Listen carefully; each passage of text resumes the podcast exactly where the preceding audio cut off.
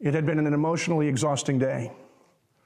It was that first Easter Sunday, less than 48 hours after seeing Jesus having been crucified and taken down from the cross. And the disciples were still dealing with the uh, emotional um, complexities that go along with seeing a friend who had died, feeling the guilt of their own having failed him in his hour of need. And now here they are gathered. And earlier that morning, they had received a report from three women who had gotten up at dawn and gone to the tomb, only to see that the stone had been rolled away. And they came excitedly back, declaring not only was Jesus alive, but they had seen him. And the disciples had wondered, how can this be? I mean, they were very well aware the people who died didn't come back again. And so that added to the complexity of their emotion.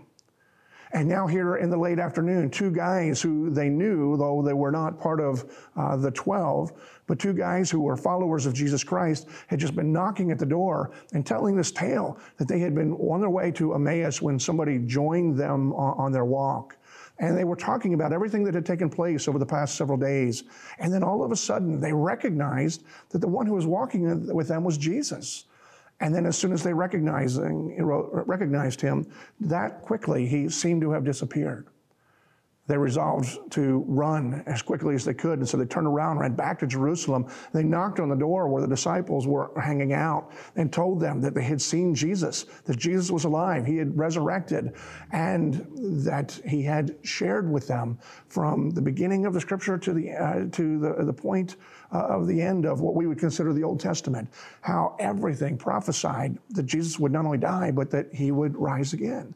And so here are these disciples, those who had walked with Jesus for three years, those who were closest to him, now known as the 11 because Judas was no longer uh, with them. The 11, although we are told later that Thomas was not present for whatever reason, uh, but the 11 gathered here with a couple of other friends and pondering this news of a resurrection against the angst of the crucifixion. We're told in this passage that in the middle of their conversation about everything that had happened and, and how these things would work together, they sensed another presence. There was another person that was there in their midst. And they looked and they saw that it was Jesus, and his opening words to them were, Peace be with you. And then he asks them two questions why are you troubled? And why do doubts arise within your hearts? Why are you troubled? The disciples must have thought. I mean, are, are you kidding me? Why are we troubled? We watched you die. And now you're standing here. It's like a, being an episode of the Twilight Zone. What do you mean, why are we troubled? Of course, this is all very troubling. And yet, the more profound question why do doubts arise from within your heart? When it comes to matters of faith, we all are prone to have questions. And when it comes to believing in something as crazy as a Middle Eastern man who once was dead, was crucified by the government officials, and then three days later, with, uh, he was uh, alive again, that he had resurrection. It's going to prompt very profound questions and even doubts. When it comes to matters of faith, we don't just ignore these kinds of questions, we engage them. Now, that was certainly true for me in my own experience. When I was a senior in high school, I had uh, a sense of this crisis of faith moment. I had, had, grown up and really, in one sense, never, never doubted what I was told in Sunday school that Jesus was the Son of God who died for our sins and then rose again on the third day. But while I never doubted, I never really took it seriously either. I, I never considered it very deeply. And here I was as a senior in high school in Nashville, Tennessee, and for my English credits, I had taken two semesters of Greek and Roman mythology for, for literature credits. And having studied those uh, for two semesters, and then also having served as the, the teacher's assistant for the teacher as he taught those same courses uh, to, to other classes, I was very well engulfed in these Greek and Roman mythologies. Now, I, I, never was tempted to believe the ridiculousness of the stories of, of these mythologies. But now, as I, through the ministry of Young Life, was being confronted with the idea of a faith that was not just an intellectual assent, but a, a personal belief that would shape my life, I began having these questions, these doubts began to arise for the first time. What if this idea of a resurrection, I mean, is, is, is as superstitious as Greek and Roman mythology? I mean, it, it certainly seems to be as ridiculous of a claim as some of the things that you would read in those things. I wrestled with this for a time. Those really became more of a smokescreen than a substantive question. And in, within a few months, that was resolved, and I had committed myself to being a follower of Jesus Christ. But even in the decades since that time, I have, and many times, wrestled with questions and doubts, and even had seasons of those things. Because it's common for every one of us. We all have these questions, we all have these doubts, and we all struggle. Now, your questions, your doubts may not be the same as mine. They may be more profound questions than that which I was asking, or maybe they're more personal. Maybe you've been praying and feel like God is not answering your prayer. Maybe it's a relationship that you had hoped that would bring fulfillment to you, and now you've seen that fall apart. Maybe someone who was close to you has become very ill or perhaps even died, and you wonder where God is and what God is doing, if God is even there at all. Every one of us faces these moments that cause us to wonder and cause us to question. And here in our text, Jesus comes in speaking to the disciples, but speaking to us through the disciples, and he asks this questions Why do doubts arise from within your heart? And that's the question that we want to tackle this morning. Now, if there's nothing else that you get this morning, I do want you to hear this. It is okay to wrestle with your doubts. I believe that the passage that we're looking at this morning invites us to wrestle with our doubts. Far more concerning than those who wrestle with their doubts are those who never wrestle with their doubts. Now, it, it may be that they don't wrestle with their doubts because it just feels somehow wrong to engage the questions that accompany our doubts because it feels like we're questioning God and, and somehow that just seems inappropriate. Or maybe it's somebody who doesn't wrestle with their doubts because really they don't take it all that seriously. They're perfectly satisfied to live with a superficial spirituality. But either way, or regardless of the reason that somebody may choose to not wrestle with their doubts, one thing that I can almost guarantee is that at some point in their lives, as in all of our lives, they're going to experience some sort of a, a crisis. The external pressures are going to be borne on them, and they are going to find that because they have never dug deep, that they don't have the internal fortitude to be able to withstand those pressures. And they're going to feel like they are being swallowed up like a black hole or that from within them, a big sinkhole is opening up, and everything that they are, everything that they hope, everything that they dream of is being swallowed up into that sinkhole simply because they have not taken the time to wrestle deeply, to deal with questions that bring the strength and faith that we all need. Tim Keller has written that a faith without doubts is like a body without antibodies. In other words, it is the doubts and the questions that go with it, and as we wrestle with those, that brings us strength that makes us able to fight off greater doubts, the, the things that would crush us. Christians need to be asking questions, asking hard questions. Francis Schaeffer, a generation ago, in an essay he wrote called Two Constants, Two Realities, he said that asking questions or honest answers to honest questions is one of the things necessary for Christians to be able to offer to the complex world and our own day. And the reason that it's necessary for Christians to ask these hard questions that come from our doubts is because it's only when we wrestle with these questions, it's only when we wrestle with our doubts, that the faith that we profess becomes our own rather than just something that we are born into. And it's also only when we are wrestling with our own doubts that we are able to come alongside compassionately others as they are struggling, questioning, and doubting. It is perfectly okay. In fact, it is preferable that we would wrestle with our doubts. And this passage is telling us that, I believe, very clearly. And we see that in the way that Jesus treats those who are doubting. And that's really what we see the flow in this passage. What does Jesus think of those who are doubting? How does he feel about those who are doubting? And what we see in this passage is that Jesus continues to love those who are struggling with their doubts. He has compassion on them and he brings comfort to them. That's what we're, we're seeing going on here. He enters the room, and first thing he says is, Peace to you, which was a common greeting in the Middle East at the time. But at the same time, he speaks these words without a, a hint of judgment, without a hint of scolding in his voice. And then he moves on and he asks the questions Why are you troubled? Why do doubts arise within, from within your hearts? Now, before we answer the questions that Jesus is asking, I think it's important that we ask some questions about Jesus' questions. We need to ask ourselves this what was it that they were doubting? And why were they doubting? And ultimately, we need to ask the question why was Jesus asking them why they were doubting? What was the motive behind Jesus' question? Now, we know what they were doubting.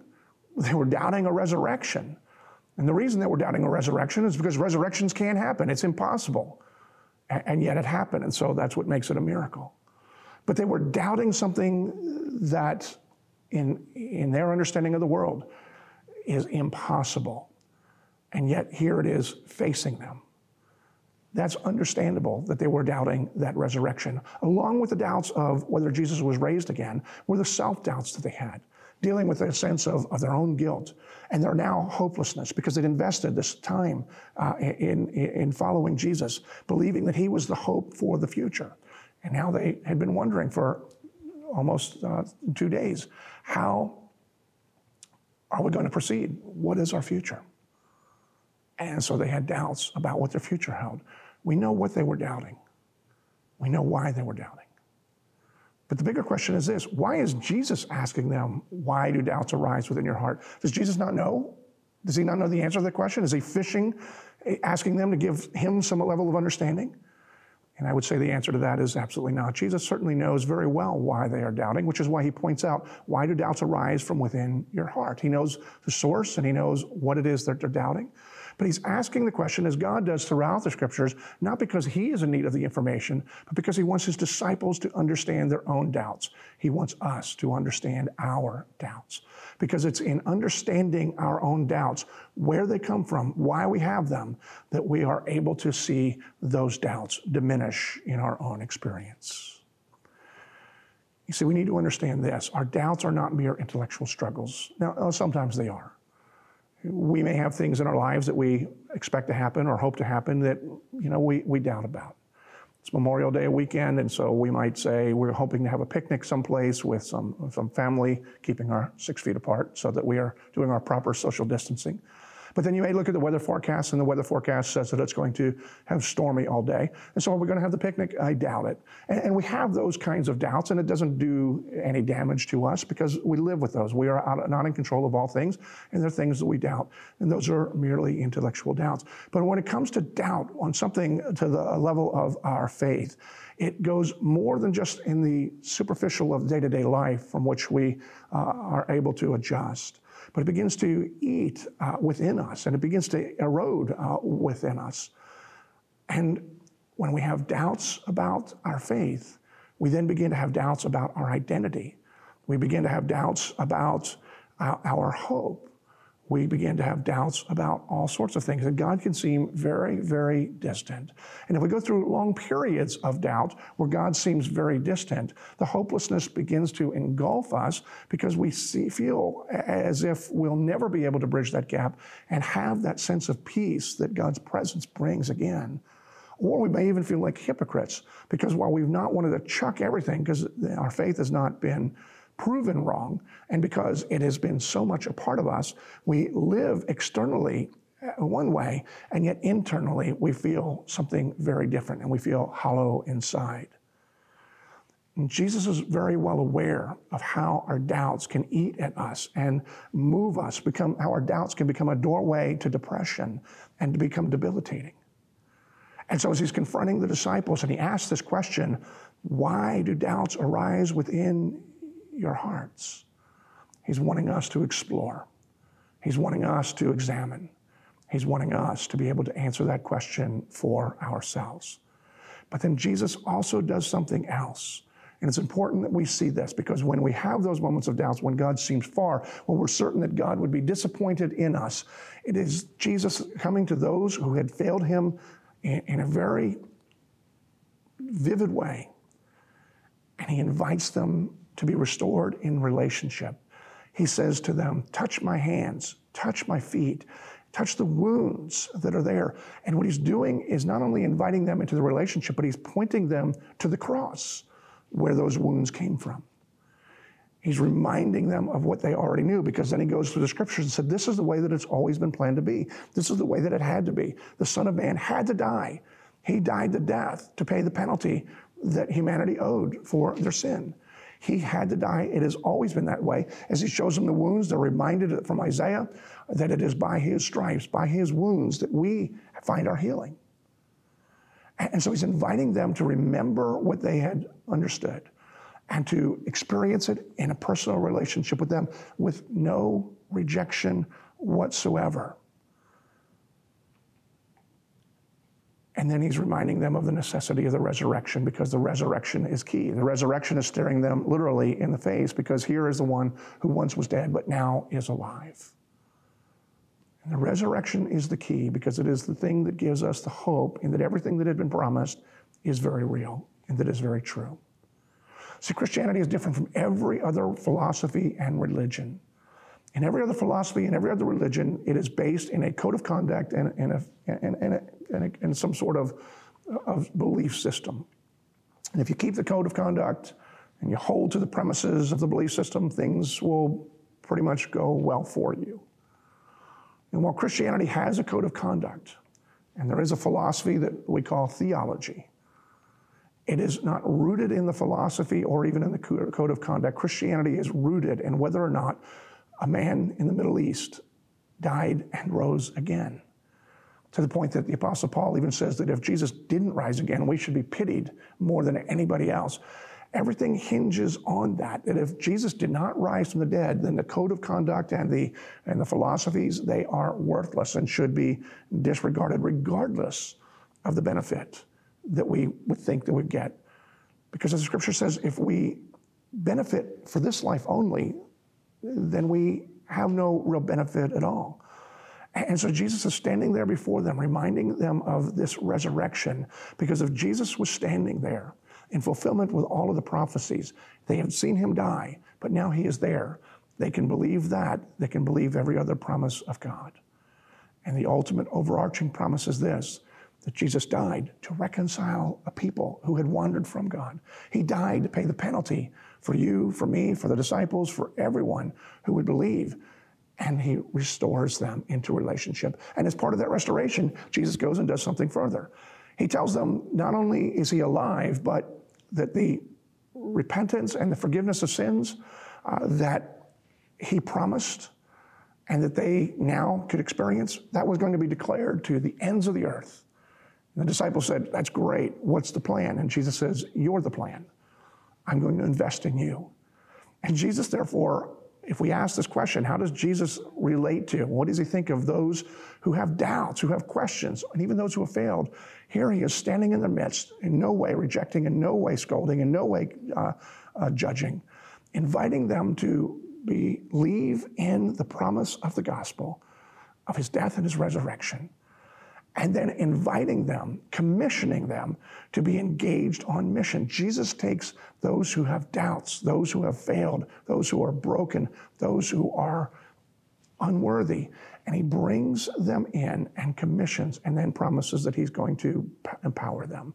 And Jesus tells them that when the time comes, they're to stay in Jerusalem until the power of the Holy Spirit comes and the Spirit would empower them in the mission that they are to engage in. And so we come to this passage and we see that it's okay for us to wrestle with our doubts. In fact, it is preferable that we wrestle with our doubts. This passage invites us to wrestle with our doubts because Jesus does not reject us because of our doubts, but wanting to make us whole, he wants us to deal with our doubts. So, with that understanding, we do have some practical questions. How do we deal with the doubts when we find them in our lives? Well, we find some things from our passage and from elsewhere in Scripture. I think the first thing that we need to recognize here is self awareness is essential.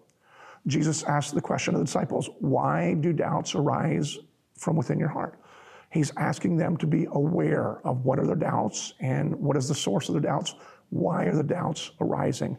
When doubts arise in our lives, we need to be aware of them. We need to recognize what is the source of the doubt.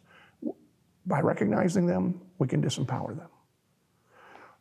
We need to pray because of the power of the Holy Spirit that's within us is at work, enabled us to give answer and to respond to our doubts. Third, we need to doubt our doubts. Now, that might seem a little silly or, or oxymoronic, but here's what I mean by that. See, when we doubt, it's like some voice is speaking in our head and asking these questions Is that true? How do these things work together? Do you really believe that?